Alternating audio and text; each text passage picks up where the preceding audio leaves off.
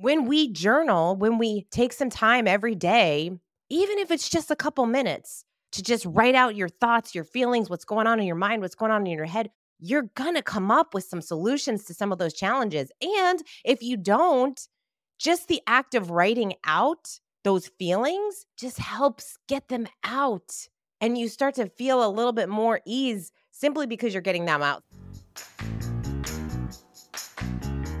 This is Lead with Culture. I'm Kate Volman, and on this episode, we get to hear from Matthew Kelly talk about writing. Matthew Kelly has written 37 books. In fact, his latest book just came out last month called The Rocking Chair Prophet, which is his first novel. So he has been writing for forever. That's a lot of books. So, have you ever thought about writing a book? Or maybe you thought about journaling. You hear about the power of journaling, and maybe it's just not a practice that you have on a regular basis. Matthew talks about how everyone should write, maybe not a book, but everyone should write. Let's hear what he has to say.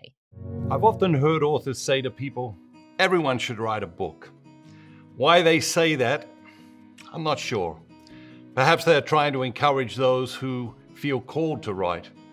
But the effect it has on the rest of people is twofold. It either makes them feel less than or places a burden on them that is difficult one to carry. Many people in the latter group set out to write a book, commit years of their lives to it, and only a fraction ever bring that book to print. The rest feel in some way like failures, but console themselves with the idea that it was good for them as an exercise. I have a different view. I do believe everyone should write, just not a book. One of the reasons to write is because it is one of the simplest ways to express our fruitfulness. It is a generative activity. At every stage of life, human beings unconsciously search for ways to be generative. And writing is one of the most powerful, fruitful, and simple expressions of generativity. So, what should you write? The answers to this question are myriad, but I will give you just three recommendations to get you started. Number one, letters. Emails if you prefer, but to sit down and write someone a handwritten letter is becoming a lost art, and a personalized letter in the mailbox has never been more rare or meaningful. Become a man or woman of letters. This is one option. Number two, journal. Keep a journal. It doesn't have to be every day. It doesn't have to be for the rest of your life. Perhaps do it for one day a week, for a year. As the weeks pass, go back and read earlier entries. It's amazing how your perspective on your own life will change as you move further away from events that you've journaled about. This leads us to think differently about our decisions, challenges, and opportunities before us. It also leads us to understand other people and their actions with more compassion and understanding. And number three, keep a dream book. For more than 50 years, it has been popular for people to write down their dreams when they wake up in the morning. And there can be real insight gained through this exercise. But that's not the type of dream book I'm speaking of here. In my late teens, I started keeping a dream book.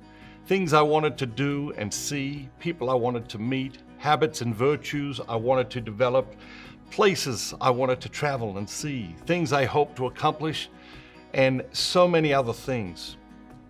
When I wrote The Dream Manager 20 years later, I encouraged people to pursue their dreams, but first to write them down.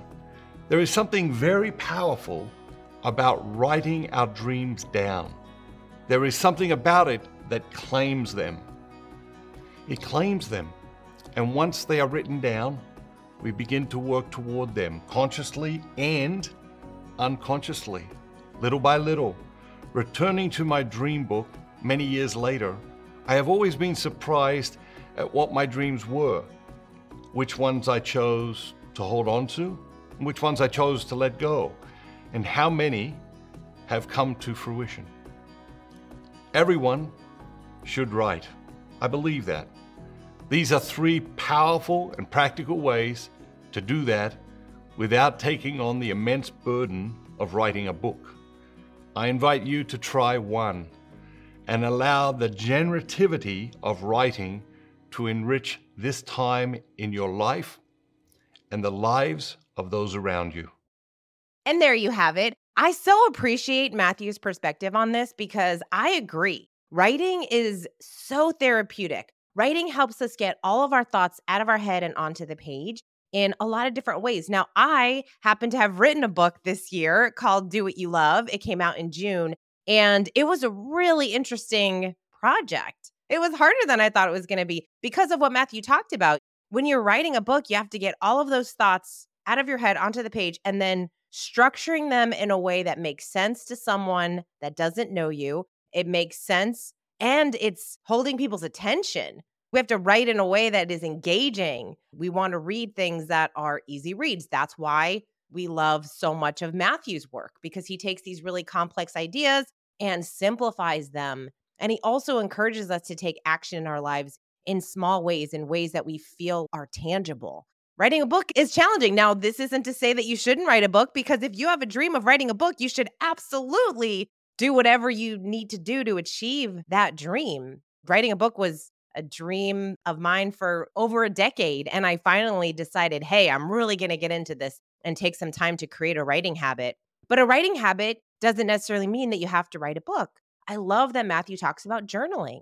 Journaling is so powerful. In fact, we work with so many leaders, and oftentimes, some of the leaders that I get to coach, I share journaling prompts with them. When we're finished with the coaching session, I will say, okay, here's one to three journaling prompts that I really want you to sit down and write on before our next session. And I'll come up with those writing prompts based on the conversation that I had with them that day. Because oftentimes, when we are frustrated or when we are dealing with fear, anxiety, overwhelm, all these things, it comes down to clarifying what the real challenge is for us. When we journal, when we take some time every day, even if it's just a couple minutes to just write out your thoughts, your feelings, what's going on in your mind, what's going on in your head, you're going to come up with some solutions to some of those challenges. And if you don't, just the act of writing out those feelings just helps get them out.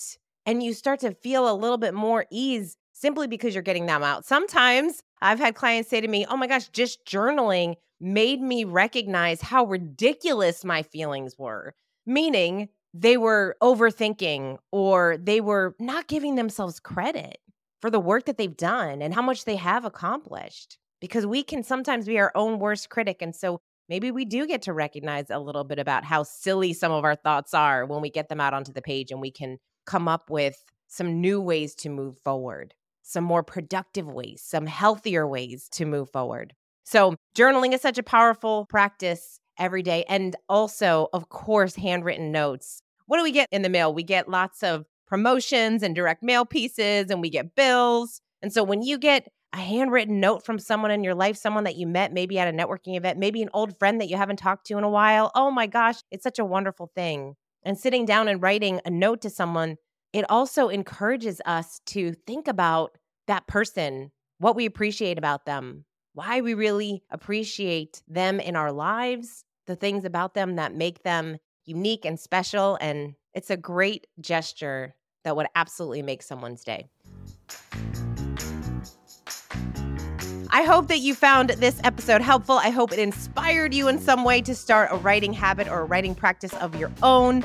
And if you are interested in writing a book or developing this kind of practice or any habit that you've been really wanting to put in place in your life and you just haven't done it because maybe you're lacking some of that accountability, then we would love to talk to you about coaching and what coaching might look like for you. And so if you're interested in potentially having a coach over the next 12 months to really help you become the best version of yourself, we invite you to go to floydcoaching.com, check that out, and one of our coaches will have a conversation with you and decide where you are today, where you want to go, and then your coach can help you achieve some of those dreams. Thank you so much for listening to this episode. Until next time, lead with culture.